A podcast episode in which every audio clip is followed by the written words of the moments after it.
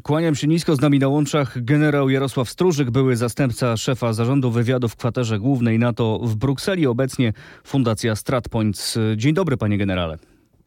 Dzień dobry wszystkim. Panie generale, to zacznijmy od tematu, który słyszeliśmy przed chwilą w faktach. Dziwi pana, że to prokuratura cywilna e, odebrała prokuraturze wojskowej śledztwo e, w sprawie rosyjskiej rakiety? Nie mało już dziwi w tej sprawie. Dziwi mnie tylko, że nie mamy do tej pory pełnej informacji na temat tej rakiety, e, osób ewentualnie, które e, nie dopełniły swoich obowiązków, bądź też e, przede wszystkim poniosły konsekwencje, ale przede wszystkim, czy już zmieniono tak procedury, że będziemy wiedzieć o następnych rakietach dużo więcej, szybciej, we właściwym momencie, co więcej, będziemy mogli je zestrzelić. Y, takie argumenty padają z drugiej strony y, od osób, które zajmują się wyjaśnianiem tego tematu, że nie można się tym dzielić, bo są to informacje tajne i klauzulowane. Y, według Pana rzeczywiście to jest dobry powód, żeby nie mówić nam, co tam się tak naprawdę wydarzyło? E, myślę, że albo mówimy wszystko, albo nic. I tu rzeczywiście po części zgadzam się z, tym, z, tymi, z tymi osobami.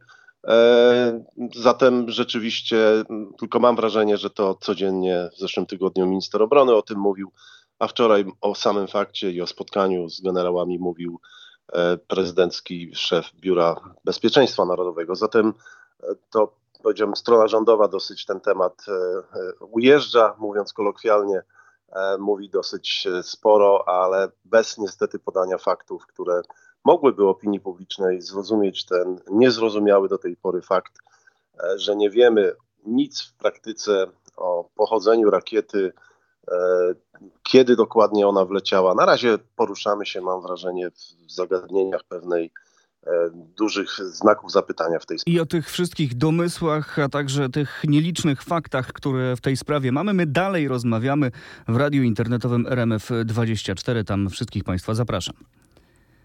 Panie generale, wywołał pan tutaj nazwisko ministra Mariusza Błaszczaka i po raz kolejny zapytam, czy pan się dziwi. Czy pan się dziwi, że jeszcze nie było dymisji? No cóż, y, dymisje to jest ministrów, to jest zawsze element politycznego, e, powiedziałbym podwórka. Ja się staram do niego nie mieszać, natomiast e, brakuje mi jakichkolwiek konsekwencji e, tej sprawy. Oczywiście minister obrony twierdził, że winny jest pan generał Piotrowski. Pisemnie, ustnie, wielokrotnie to, to mówił. Zatem oczywiście minister odpowiada za całe ministerstwo, ale mam wrażenie, że nie ma u nas kultury dymisji za pewne fakty. A czy to nie jest tak, y, panie generale, że, że teraz to zaufanie między y, wojskowymi a Ministerstwem Obrony zostało, y, no, łagodnie mówiąc, nadszarpnięte? Czy dowódcy armii nie stracili w tym momencie zaufania do ministra Błaszczaka? No bo tu mamy przerzucanie się odpowiedzialnością E, no ale na razie tylko w warstwie retorycznej. Sam pan mówi, że nie ma żadnych konsekwencji. Jak współpracować w takiej atmosferze? A przecież trzeba to robić, bo za naszą granicą jest wojna. E, nawet we wczorajszym komunikacie szefa Biura Bezpieczeństwa Narodowego pojawił się element, że będą poprawione, będzie ćwiczenie, które poprawi procedury komunikacji między ministrem obrony narodowej a szefem, dowódcą operacyjnym. Bo jest to konieczne właśnie w takim przypadku, e, gdy coś po naszym niebie e, lata, a nie wiemy co to jest, to od ponad 20 lat jest tak zwany system Renegade, czyli e, specjalne uprawnienia ministra obrony narodowej po zamachach 11 września i samolotach lecących na Nowy Jork i Pentagon, że to minister obrony ma uprawnienia wręcz do zestrzelenia statku powietrznego, z którym nie ma kontroli, z którym podejrzewamy, że może on przeprowadzić zamach terrorystyczny. Zatem ta komunikacja przy szybkości latania samolotów 10 minut to na pewno ponad 100 kilometrów, rakiety czasami szybciej ta komunikacja musi być wręcz natychmiastowa. No tak, żeby minister mógł sprawa. to zrobić, to musi o tym najpierw po prostu wiedzieć. Tutaj mm, ten element zawiódł i co do tego mm, komunikacyjny nie ma chyba większych e, wątpliwości. E, Jacek Siewiera, o którym też pan wspomniał, powiedział też wczoraj, zdaje się, że jeszcze przed tym posiedzeniem Biura Bezpieczeństwa Narodowego oczekuje, że panowie podadzą sobie ręce i uznają, że doszło do jakiegoś porozumienia. No i co, to wystarczy? To znaczy, że co, handshake i zapominamy o sprawie? Jest to sygnał, że to wszystko będzie raczej zamiatane y, pod dywan i żadnych konsekwencji nie będzie? Jak pan to odczytuje? To jest ten drugi element, o którym chciałem powiedzieć, czyli ten element zaufania i pewnej dobrej atmosfery współpracy, choć ona nie jest konieczna. Oczywiście panowie mają swoje obowiązki, Ale w takiej sytuacji brak tego zaufania wyrażony werbalnie przez obydwu panów, również poprzez oświadczenie pana generała, jest, jest bardziej deprymujący. Ponieważ mam wrażenie również, że znając, powiedziałbym, czy też obserwując troszkę ministra Błaszczaka, który dosyć nerwowo reaguje na krytykę również ze strony moich kolegów i nazywając kiedyś generała Różańskiego tym typem, e, to nie skończy się na tym elemencie i będzie chciał pan minister e, udowodnić, że pan generał Piotrowski nie nadaje się na to stanowisko. Zatem dla współpracy i dla bezpieczeństwa Polski uważam, że to nie są dobre momenty i zgadzam się, że ewentualne podanie ręki mogłoby zapoczątkować jakieś rozwiązanie tego problemu, e, ale jednak przy tym powiedziałbym wartościach charakterologicznych ja nie mam nadziei, że to będzie trwałe. Generał Jarosław Stróżyk jest cały czas moim i Państwa gościem. Panie generale, no, bezpieczeństwo państwa, sprawa kluczowa. A mamy konflikt między Monem a generałami, a generałem Piotrowskim, e, dowódcą operacyjnym. No, e, jeżeli Mariusz Błaszczak, jeżeli szef Ministerstwa Obrony będzie dążył do tego, żeby jednak generała Piotrowskiego odwołać i jeżeli prezydent Andrzej Duda się ugnie, to co by to oznaczało? Czy to, to nie jest narażanie naszego bezpieczeństwa właśnie w tym momencie? No, no jednak wymiana dowódcy w takim momencie, kiedy mamy za granicą wojnę, która no nie wiadomo jak się rozwinie, nie wygląda odpowiedzialnie. E, sama dyskusja nasza, mówimy o tym, rozmawiamy od tygodnia, czy zostanie odwołany generał, czy nie, to już jest nadwyrężanie jego, powiedziałbym, e, statusu, jego, e, jego możliwości. Odpowiem w ten sposób: nie ma generałów niezastępowalnych, tak jak nie ma ministrów niezastępowalnych. E, a jeżeli w jakim stopniu ktoś jest niezastępowalny, to jest też jego wina, że nie wychował swoich następców. Zatem e, nie dajmy się zwariować. Każdy w którymś momencie może być e, zastępowalny, a nawet powinien być, bo w przypadku kryzysu, wojny, straty również na wysokich szczeblach czasem się zdarzają. Więc wymiana, jeżeli podjęta zostałaby taka decyzja, ale też bez dyskusji, bez jakiegoś nadmiernego nadmiernej egzaltacji e, może nastąpić, następuje i będzie następowała pewnie na wyższych szczeblach.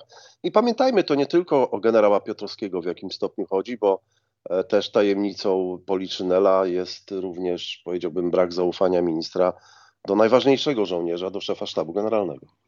E, no właśnie, tutaj mamy, e, mamy pewne problemy, ale z drugiej strony od e, ważnych polityków widać takie gesty, można powiedzieć, rozjemcze. No, prezydent pojawił się na ćwiczeniach Anagonda, Anakonda. No chyba gest zaufania wobec armii. Jeżeli posłuchaliśmy tego, co on tam wtedy mówił, jak prosił o spokój, to można było takie wnioski wyciągnąć. Premier Morawiecki mówi, że były niedoskonałości, nieścisłości, ale trzeba je poprawić i że ma pełne zaufanie zarówno do ministra obrony, jak i do wojskowych. No to jest chyba jasny sygnał. Panowie, panowie, dajcie spokój y, z tym okładaniem się już teraz. To bardzo dobry ruch prezydenta jako zwierzchnika sił zbrojnych. E, rzeczywiście e, taki gest jest, jest bardzo potrzebny, bo tak jak mówimy, nie ma miejsca na jakieś niesnaski pomiędzy niektórymi osobami. Jest tutaj nadrzędny cel, czyli bezpieczeństwo Polski. Potrzebujemy ponadpartyjnej zgody co do tego, więc no, to są bardzo potrzebne gesty. Wojsko zresztą Myślę, że je, że je docenia. Ćwiczenia to jest y, klucz do sukcesu, trudne ćwiczenia w tej sytuacji. E, I wojsko ćwiczy bądź broni granic od, od kilku lat y, w systemie ciągłym. Zatem e, potrzebuje wsparcia, na pewno nie potrzebuje kłótni i okładania się medialnego. A czy potrzebujemy y, już nie jako tylko Polska, ale jako y, NATO y, zmiany procedur bezpieczeństwa? No o tym mówił prezydent Andrzej Duda, że przekazał sekretarzowi generalnemu NATO, iż są elementy, gdy procedury natowskie również powinny zostać zmienione w związku z tym incydentem. Rzeczywiście mamy taką potrzebę w tym momencie? Być może dostrzeżono, ja nie znam szczegółów, natomiast myślę, że też nie powinniśmy być zaskoczeni tym, że te procedury, procedury sprawdzamy w ćwiczeniach, procedury e, dopinamy przed zdarzeniem. E, przypominam, że rakiety gdzieś pojawiające się to nie jest żadna nowość w historii wojskowości. Balony w miarę są nowe, ale pamiętajmy, że trzy miesiące temu historię z balonami zaprzątały Stany Zjednoczone przez kilka dni. Zatem wyobrażam sobie, że po takiej historii również my E, dokonujemy sprawdzenia procedur, e, ale oczywiście nie neguję takiego faktu, że w NATO potrzebne jest lepsze współdziałanie. NATO wciąż się rozwija, i reaguje skutecznie na to, co się dzieje w Ukrainie i, i, ze strony agresora rosyjskiego. Zatem mamy czas, choć trzeba to robić pewnie szybko. Być może decyzje polityczne są potrzebne w tym względzie i mamy szczyt na to w Wilnie w lipcu tego roku, który być może będzie mógł podjąć decyzję wyższego szczebla. A propos y, Sojuszu Północnoatlantyckiego, agencja Reutera podała wczoraj taką informację. NATO przygotowuje się do ewentualnego konfliktu z Rosją i po raz pierwszy od zimnej wojny opracowuje konkretny plan obrony. Koniec cytatu. To znaczy, że do tej pory takiego planu nie było? No jak to rozumieć? No, trochę, trochę dziwnie brzmi ten komunikat, tak jakby wcześniej nikt nie brał tego pod uwagę, a przecież e, wydaje się, że trzeba było to robić. Plan obrony Polski istnieje, nie jest on tajemnicą. E, istnieje taki już pierwszy plan ponad 20 lat, potem e, co kilka lat oczywiście uaktualniany. Jego nazwa Eagle Guardian bądź e, inne wariacje tego słowa orzeł. Zatem no, te plany istnieją, ale oczywiście A to nie, nie jest zawsze tak, one że trzeba są je zaktualizować teraz po tym, co zobaczyliśmy ze strony Rosji w Ukrainie? Tak, trzeba i mam nadzieję, że jest to robione. Nawet nie wątpię, że jest to robione przez wojskowych, którzy pewne decyzje podejmują bez ingerencji wojskowych, bo wiedzą, e, że jest taka potrzeba aktualizacji, dostosowania, e, na pewno zwiększenia sił i środków, e, zwiększenia zapasów, poprawy logistyki, poprawy mm, zdobywania informacji. Zatem taki być może spójny, jednolity plan obrony, bo tak jak powiedziałem, plany obrony Polski, państw bałtyckich, plan obrony Turcji. E, takie plany do tej pory istniały, ale e, być może jedna spójna matryca takiego planu jest potrzebna, aby planować działania, ćwiczenia przede wszystkim e, na najbliższe lata. Panie generale, y, dwa słowa teraz o samej Ukrainie. To znaczy, y, mamy tam do czynienia często ze sprzecznymi informacjami. Już ze dwa razy y, przeczytałem, że kontrofensywa ukraińska się zaczęła, potem było dementi ze strony ukraińskich władz, potem znowu przeczytałem, że się zaczęła, potem znowu było dementi i tak to się powoli toczy. Czy ten szum informacyjny, bo inaczej tego nazwać nie można, to jest celowe działanie, żeby ukryć to, co się naprawdę dzieje? No cóż, mamy takie stwierdzenia o, o pewnej mgle wojny. W języku angielskim mamy inne sformułowania. Rzeczywiście mm, pewnego, pewnej, pewnej spójnej, spójnego obrazu nie mamy, choć to dzisiaj w dużej mierze media kształtują e, obraz wojny od wielu lat.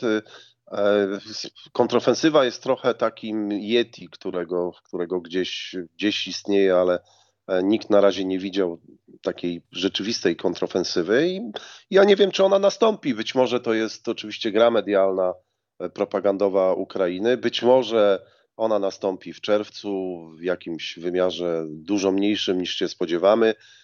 Na pewno nie będzie to atak frontalny na, na kilkuset kilometrach gdzieś rzeczywiście z II wojny światowej, pomimo że ten konflikt w dużej mierze przypomina, ta wojna przypomina e, tamte działania, zatem myślę, że pewne chirurgiczne działania, ale problemem jest dosyć e, e, już rozwinięta i skuteczna obrona, pasy obrony po stronie rosyjskiej. Także mam wrażenie, że obracamy się w takim mm, miejscu, w którym trudno będzie E, obydwu stronom, to już wiemy, Rosji atakować e, Ukrainę, ale również odzyskać e, swój teren Ukrainie. No coraz więcej wskazuje na to, że ten konflikt może być długotrwały i, i, i, może się przeciągać. Politico na przykład pisze, że Waszyngton przygotowuje plany na wypadek, gdyby wojna w Ukrainie stała się wieloletnim zamrożonym konfliktem trwającym lata albo nawet dekady nawet dekady.